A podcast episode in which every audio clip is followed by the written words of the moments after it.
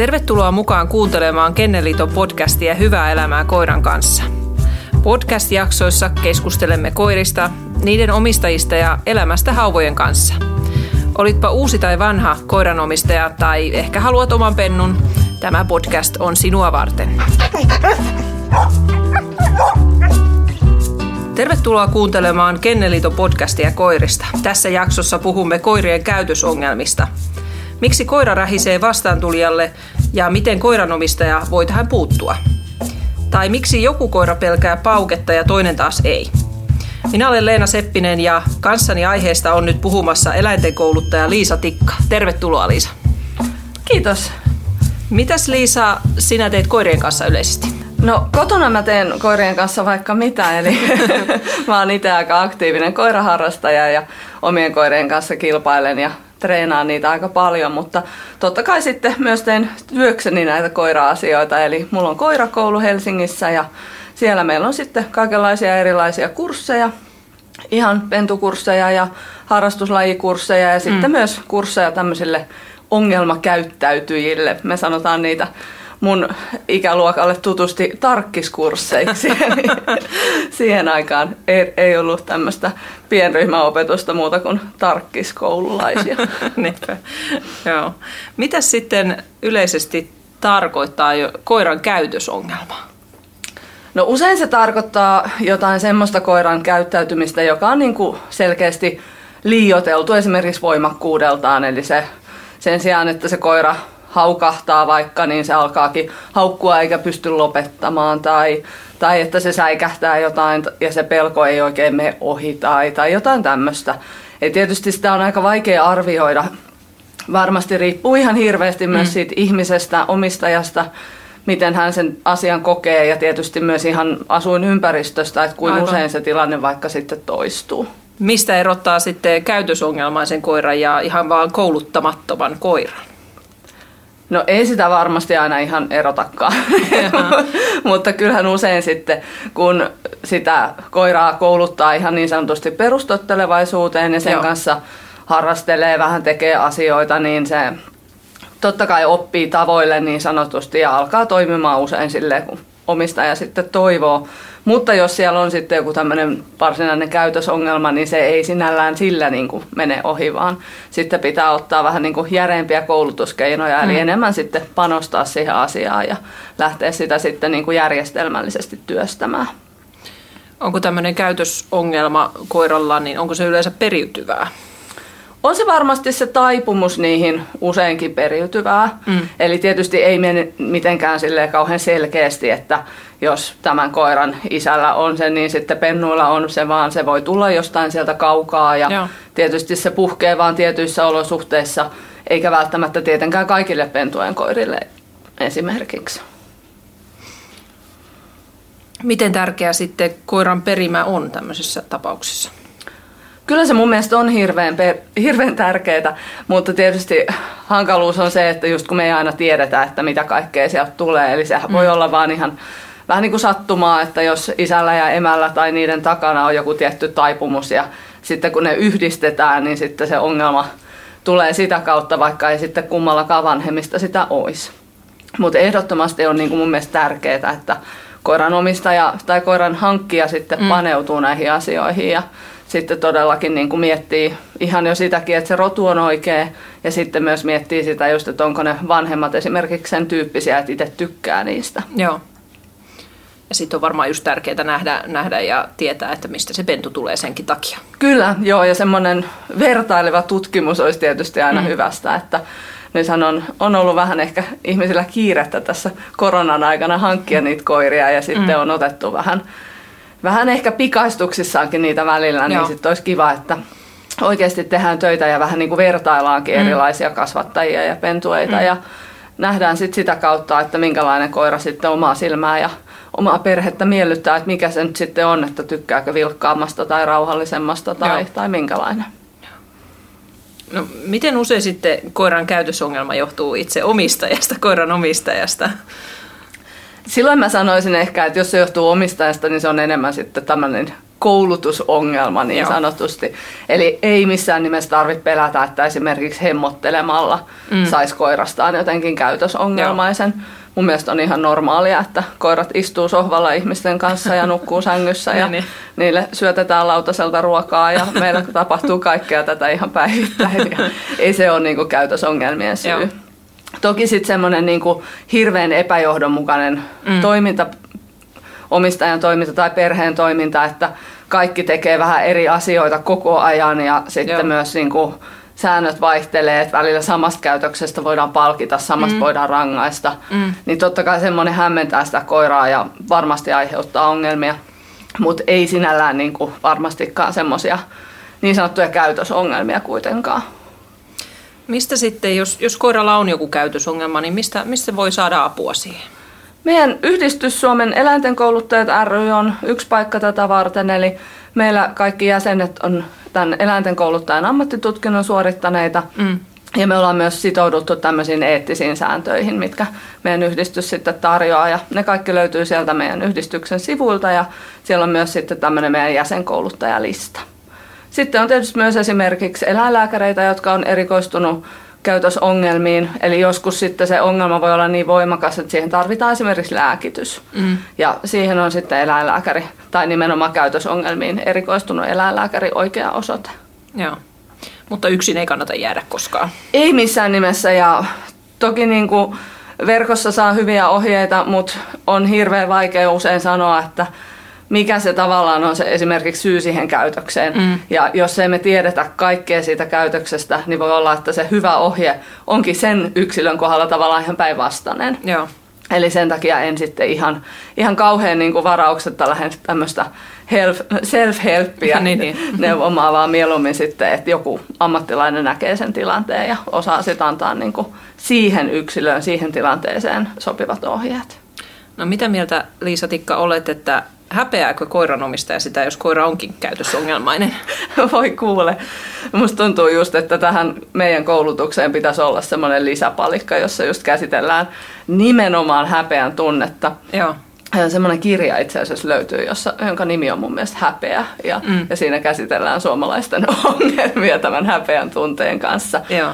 Meillä just kun on näitä tarkkiskursseja, niin siellä yksi semmoinen iso osa sitä kurssia on se, että saa niinku tavallaan tämmöistä vähän niinku vertaistukea, mm. että ihmiset, asiakkaat voi keskustella keskenään ja siinä sitten keskustella just siitä, kuinka sosiaalisesti ahdistavaa se on tai, tai kuinka nolottaa tai kuinka ei voi enää kutsua vieraita kotiin tai, tai kaikkea tämmöisiä asioita. Eli se on tosi iso, iso osa sitä kaikkea. Mm. Sitten jos puhutaan hieman niistä yleisimmistä käytösongelmista, että mitä koiran omistaja voi arjessaan kohdata. Ja yksi niistä voisi olla tämmöinen ää, yksinolon pelko. Ää, mistä, mistä omistaja sitten voi tietää, että, että onko se koira peloissaan, kun se on yksin ja pelkääkö se yksin jäämistä? Aina ei voi tietää mistään muuta kuin sitten ihan vahingossa saattaa tulla jostain esille. Muistan mm. yhden asiakastilanteen, jossa oli kaksi koiraa ollut ja toinen niistä sitten jouduttiin lopettamaan ja sitten sille toiselle vaikutti siinä sitten puhkeavan mm. tämmöinen yksinolo-ongelma, se haukku ja, ja ulvoskeli siellä kotona ja tämä oli aika iäkäs koira, olisiko ollut ehkä yhdeksänvuotias tai jotain ja sitten itse asiassa selviskin, että se on ihan koko ikänsä äänellyt siellä päivisin, mutta naapurit ei ole vaan sitten ottanut asiakseen sanoa siitä mitään. Mm.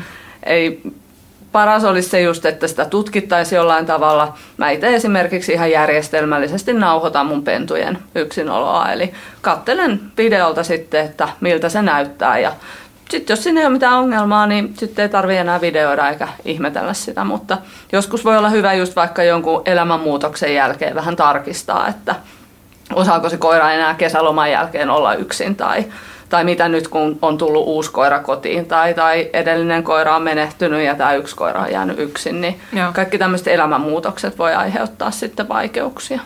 Miten se yksinolo-ongelma voi ilmetä? Usein se on sitä ääntelyä, se on ehkä semmoinen tyypillisin, haukutaan, ulvotaan. Sitten se voi olla ihan semmoista yleistä levottomuutta, että koira vaan niin kuin juoksee vaikka ikkunan ja ulko väliä. Sitten on kaikenlaista tuhoamista. Toki se on aika semmoinen ehkä huono, huono diagnoosi sitten sen perusteella lähtee miettimään, koska sehän on aika normaalia, että nuoret koirat, pentukoirat mm. niin sanotusti askartelee. Eli se ei ole välttämättä yksinomaan sitten mikään tämmöinen indikaattori. Sitten voi olla ihan se, että se koira on uupunut, eli jos ei se pysty nukkumaan sen päivän aikana, niin se on tietysti väsynyt iltaisin sitten. Voi olla kärttyinen sen takia, voi olla, että se on kuolannut, voi olla, että se on pissannut, kakannut sisään, jopa oksentanut. Mm. Eli kaikenlaisia on ja tietysti harvalla koiralla näitä kaikkia oireita on kuitenkaan. Miten sitten tämmöistä yksinolo-ongelmaa voisi lähteä purkamaan tai, tai lievittämään? Usein pyritään siihen, että lähdetään niin kuin ehdollistamaan se koira siihen, että se erossa oleminen ei ole mikään paha juttu. Eli alkuun sitä voi harjoitella esimerkiksi ihan nyt niin, että omistaja on kotona ja vaikka sitten kauempana siitä koirasta. Eli monesti nämä koirat on sellaisia, että ne haluaa olla ihan niin kuin koko ajan siinä lähellä, että ne mm. vaikka makaa ihmisen jaloissa sen aikaa, kun ihminen istuu jossain. Joo. Eli opetetaan vaikka alkuun se, että kun omistaja juo aamukahvia, niin koira voi olla portin takana vähän kauempana ja näkee sitten omistajan samanaikaisesti. Mm. Eli yksinkertaisia asioita, mutta pienin askelein. Kyllä vaan. Ja tietysti kaikki semmoinen koiran niin kuin itseluottamuksen semmoinen niin kuin boostaaminen, se, että mm. opetetaan se koira toimimaan paremmin niin kuin itsekseen, että se oppisi olemaan aina hakematta pelkästään tukea siitä omistajasta, niin semmoiset asiat on myös hyviä. Eli vaikka ihan hajutyöskentely yksinkertaisesti, eli koira saa käyttää nenäänsä ja tehdä koiramaisia juttuja ilman, mm. että omistajan tarvitsee auttaa. Joo. Mitäs virheitä sitten omistaja ehkä voi tehdä, että se niin kuin vähän boostaa sitä ongelmaa itse huomaamattaankin? Tähän on ehkä semmoinen yksi klassinen kysymys, kun näitä mm. keissejä aina sitten asiakkaiden kanssa tehdään. Eli tuleeko koira mukana vessaan, kyllä vai ei.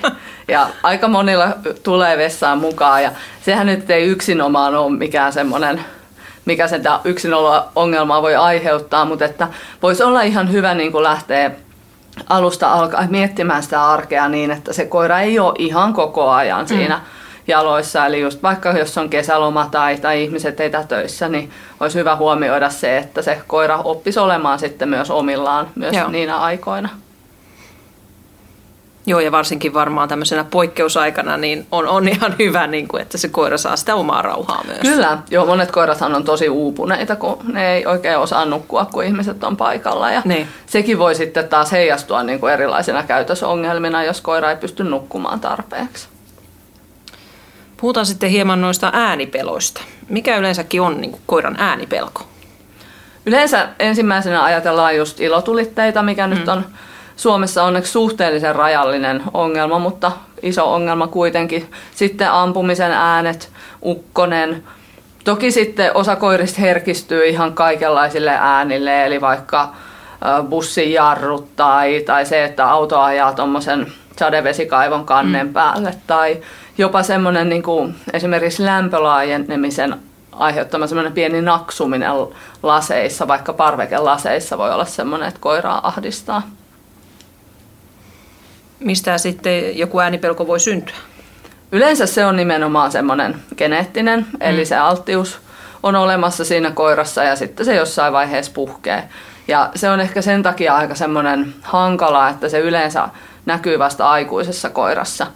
Eli voi olla, että ajatellaan, että ihanaa, että tämä meidän pentu ei pelkää pauketta ja mm. ensi uutena vuotena me voi olla ihan rauhassa, että kaikki menee hyvin. Ja ehkä meneekin ja sitten vasta seuraavana vuonna se alkaakin pelätä. Eli se voi puhjeta ihan oikeastaan missä tahansa elämänvaiheessa, mikä tekee sitten tosi hankalan. Voiko sille tehdä mitään? Aika vähän. Voi sitä vähän niin kuin kouluttaa sillä tavalla, että se koira ei enää reagoi niin herkästi. Eli mm. voidaan tehdä tämmöistä siedättämistä ääniin. Mutta usein se on hankala, kun se on niin kuin yhdistelmä eri asioita. Eli vaikka ukkospelkoon liittyy se ilmanpaineen lasku. Mm, mm. Siinä on usein se, että koira alkaa pelätä esimerkiksi sadetta ja voimakasta tuulta. Ilotulitteisiin liittyy se ruudin haju ja ne valot ja kaikkea tämmöistä, niin ihan kaikkea me ei ainakaan nykyään vielä voida niin kuin harjoitella. Eli ehkä tärkein olisi se, että ei niin kuin herkistä sitä koiraa enempää. Eli annetaan sille koiralle sitten vaikka sopiva lääkitys silloin uutena vuotena, että se ei sitten ahdistu enempää, koska usein se vaan pahenee vuosi vuodelta. Aika moni koira kuitenkin viettää niin kuin päivänsä yksin kotona, kun omistaja on vaikka töissä tai koulussa. Niin mitä sitten voisi tehdä siinä vaiheessa, kun sä et ole itse paikalla? Voiko omistaja tehdä yhtään mitään? No aika vähän tietysti voi. Toki nykytekniikkahan on sille ihmeellistä, että meillä on kaikenlaista jo, millä voi, voi avustaa niin kuin etänä myös koiraa. Eli just viime viikolla yhden asiakkaan kanssa harjoiteltiin tämmöistä etäpalkitsilaitteen käyttöä mm. esimerkiksi. Eli on olemassa sellaisia palkitsilaitteita, jotka esimerkiksi antaa nameja tiettyjen sekuntimäärien välein Joo. sille koiralle. Ja sitten on kaikenlaisia tämmöisiä vekottimia, jotka esimerkiksi reagoi siihen, että jos se koira on vaikka hiljaa, nimenomaan näin päin, eli kun koira on hiljaa, niin sitten se saa palkkioita. Mm. Eli yleensähän tämmöiset kaikki vekottimet on olleet alkuperäisesti tämmöisiä rangaistuspohjaisia, mutta nykyään on onneksi tämmöisiä mm. kivoja vaihtoehtoja, joita ehdottomasti sitten suosittelen. Joo. Sitten puhutaan vähän tuosta aika yleisesti näkyvästä ongelmasta, eli rähinäkoirista tai remmirähisijöistä. En tiedä, miksi te sanotte niitä, mutta remmirähisijöitä näkee varmasti aika monikin ihminen päivittäin. Eli että koira on omistajallaan hihnassa ja se vaikka aloittaa rähisemään vastaan tulijalle ihmiselle tai koiralle. Mitä se koira niin kuin tuntee tässä tilanteessa yleensä? Mä luulen, että se koira tuntee aika paljonkin ja tietysti mm. se voi jopa vaihdella niin kuin se vastaan tulevan koiran mukaan tai sen mukaan, että missä me sillä hetkellä sen koiran kanssa ulkoillaan. Mutta todennäköisesti pelko, epävarmuus on se ensimmäinen. Eli koira, kun on hihnassa, niin se tietysti se talutin rajoittaa sen koiran elämää ja elekieltä ja kaikkea tämmöistä ihan tosi paljon. Mm. Ja se tekee siitä tilanteessa hirveän vaikean monethan tämmöiset remmirähiäjät voi olla ihan oikeasti sosiaalisia koiria. Monen vaikka turhautuu tosi paljon, kun ei pääsekään moikkaamaan. Niin. Ja sitten ne sen takia rähisee. Sitten on tietenkin tämmöistä ihan niin sanottua samaan sukupuoleen kohdistuvaa aggressiota, eli Joo. uroskoirat etenkin usein helpommin rähiää uroskoirille. Mm. Ja tietysti se ongelma yleensä pahenee siinä vaiheessa, mitä lähempänä omaa kotia ollaan, eli Joo. tietynlainen reviirikäytös. Mm. Eli siinä voi olla monta motivaattoria vähän niin kuin päällekkäinkin. Voiko se joskus olla se omistaja se motivaattori, että omistaja käyttäytyy jollain tavalla, että se koira alkaa Kyllä varmasti. Eli se, että just kun omistaja ehkä jo alkaa jännittää mm. tai nolottaa tai jotain ahdistaa mitä ikinä, mm, mm. niin sekin, että ihminen alkaa käyttäytyä vähän kiihdyttävästi, alkaa vaikka keriä hihnaa sisään mm, ja mm. jännittää hartioita ja lakkaa hengittämästä. Koirathan on mestareita ihan lukemaan vaikka meidän pieniä eleitä ihan niin kuin vaikka hengitysrytmiä myöten, mm. niin se, että alkaa pidättää hengitystä ja vaikuttaa niin kuin jännittyneeltä, niin se on heti viesti sille koiralle, että no niin, nyt, nyt täytyy olla tarkkana, tässä tulee nyt joku ongelma. joo, joo. Eli ne lukee meitä todella hyvin. Kyllä. Miten sitten tämmöistä kohtaamista, se on kuitenkin tärkeää, että koira pystyy kävelemään hihnassa ja, ja niin kuin omistajan hallussa niin sano, tai hallinnassa, niin miten tämmöistä voi lievittää sitten tämmöistä remmirähisiä? No ihan ensimmäisenä niin mun mielestä tämmöinen yleinen huomaavaisuus tavallaan ei vaan se, se ei ole niinku niitä, pelkästään niiden remmirähiäjien ongelma, vaan olisi ihanaa, jos niinku kaikki vaan ajattelisi ottavansa muut ihmiset mm. huomioon. Ihan nyt tietysti elämässä yleisesti. Niin, niin. Mutta ihan sekin, että kun toinen näkee, että tuolla koirakolla on varmaan vähän vaikeaa, että nyt näyttää siltä, että se koira alkaa kiihtyä, mm. niin vähän väistää sivummalle tai ottaakin toisen polun, että jos pääsee vähän kauempaa ohi tai Joo. vaihtaa koiran niin kuin toiselle puolelle, että se on niin kuin mahdollisimman kaukana siitä mm. Ohittavasta koirasta. Eli ihan yleisesti semmoisilla pienilläkin kikoilla voi niinku auttaa tosi paljon. Mutta yleisesti tietysti olisi paras se, että ne harjoitukset olisi järjestelmällisiä. Mm. Eli ei vaan mennä tuonne ulos ja katsota mitä tapahtuu, niin, vaan niin. se, että saisi sovittua jonkun toisen koirakon kanssa, että mennään jonnekin harjoittelemaan. Joo. Näitä on nykyään ihan Facebookissa. Paljon ihmiset sopii tämmöisiä harjoitustreffejä. Joo. Ja tietenkin on sitten ihan meilläkin esimerkiksi ohituskursseja, missä pääsee sitten harjoittelemaan, että mm. saadaan lyhyen aikaan kymmeniä onnistumisia, mm. että sitten saadaan vähän niin kuin laitettua rahaa pankkiin, että niin, on niin. Paljon, paljon hyvää, hyvää oppimista siinä sitten lyhyessä ajassa. Miten sitten käytännössä tämmöinen ohitus, miten sitä koulutetaan? Välimatka on se ykkönen, eli haluttaisiin, että se välimatka on niin pitkä, että se koira on rento ja rauhallinen. Mm. Esimerkiksi hihna pysyy löysällä. Palkitaan siitä onnistumisesta ja tavallaan palkitaan jo niin kuin hyvissä ajoin, eli ei ole tarkoitus, että tehdään se ohitus ja annetaan sille koiralle nami, vaan me voidaan ensimmäisenä palkita se koira jo siitä, että se havaitsee sen toisen koiran. Mm. Ja sitten voidaan palkita useita kertoja siinä, kun mennään sen koiran ohi ja sitten lopulta se viimeinen palkkio voi olla vaikka se, että koira saakin mennä haistelemaan mm. niin kuin jonnekin pusikkoon tai mm. urokset usein haluaa mennä nostaa jalkaa, eli se on semmoinen Kyllä. pieni helpotuksen tunne ehkä siinäkin, niin sekin on hyvä palkkio. Eli palkkiot ei ole aina pelkästään sitä ruokaa. Mm. Eli, eli toistaminen ja johdonmukainen kouluttaminen Kyllä, tässäkin. ehdottomasti ja mahdollisimman pienissä paloissa, että ei lähdetä niin kuin yrittämään sitten täydellistä kerralla, vaan semmoisia helppoja, kivoja tilanteita.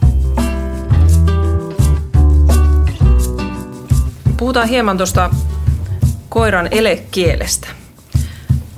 Ähm, jos, jos, en, jos en olisi koiranomistaja, en tuntisi koiria yhtään, niin, niin tota, äh, voisin, voisin ehkä, tai en ehkä erottaisi niin kuin koirien eri tunnetiloja, mutta minkälaisia eleitä koirat niin kuin tekee yleensä? Sepä tietysti riippuu hirveästi koirasta. Niin.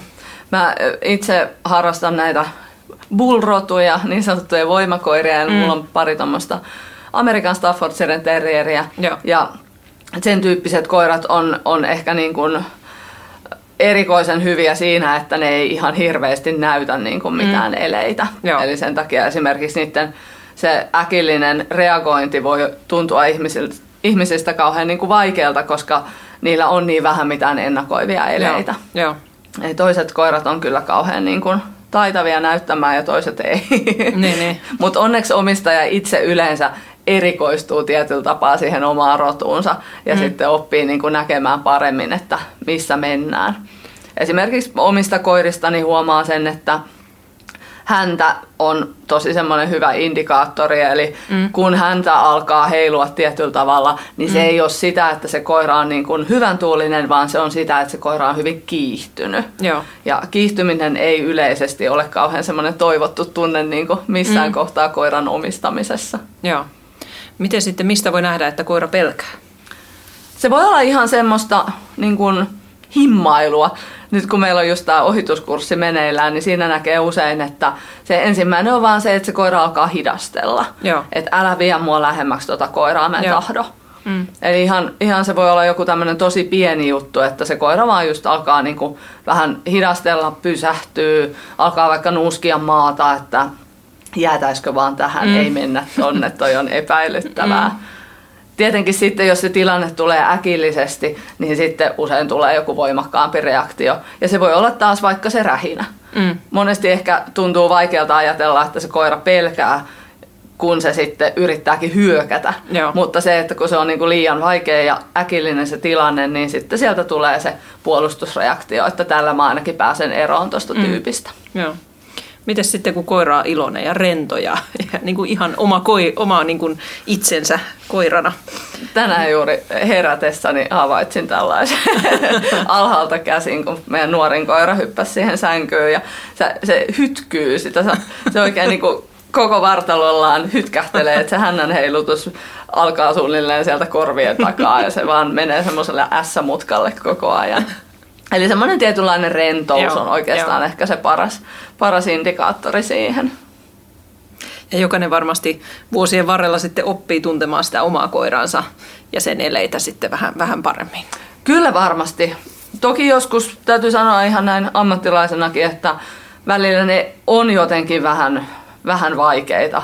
Mulla toi nuorin koira on sellainen, että se, kun se jännittää vaikka jossain ohitustilanteissa, niin se reagoi sillä, että se lähtee menemään mahdollisimman kovaa. Mm. Eli se vaan lähtee ihan silmittömästi vetää eteenpäin. Joo. Ja mulla meni aika pitkään ennen kuin mä ymmärsin, että se on mm. siitä ohitustilanteesta kyse. Eli mä alun perin ehkä ajattelin, että se on vaan menossa johonkin. Joo, jo. Mutta sitten vasta tajusin, että se liittyykin tähän, tähän ohitettavaan. Pikkuhiljaa opimme siis tuntemaan omia Kyllä. koiria. Koskaan ei ole liian viisas näissä asioissa. Joo. Mikä sitten olisi semmoinen ihan pieni koulutuksellinen asia, jonka, joka sun mielestä voisi koiralle opettaa, vaikka esimerkiksi just lenkillä ollessa tai, tai muuta?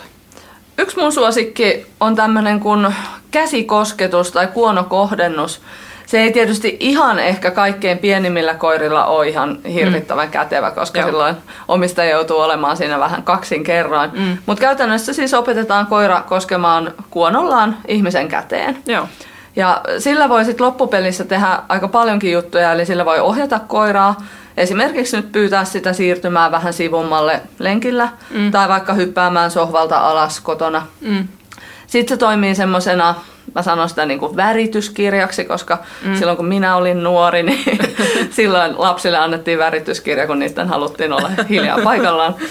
Eli esimerkiksi eläinlääkärin vastaanottotilassa tai bussia ootellessa, niin siltä koiralta voi pyytää sit sitä käteen kohdentamista, mm. että sillä on jotain tekemistä, että sen ei tarvi vaan niinku odottaa ja, ja kiihtyä tai jännittää niin, niin. tai näin. Joo.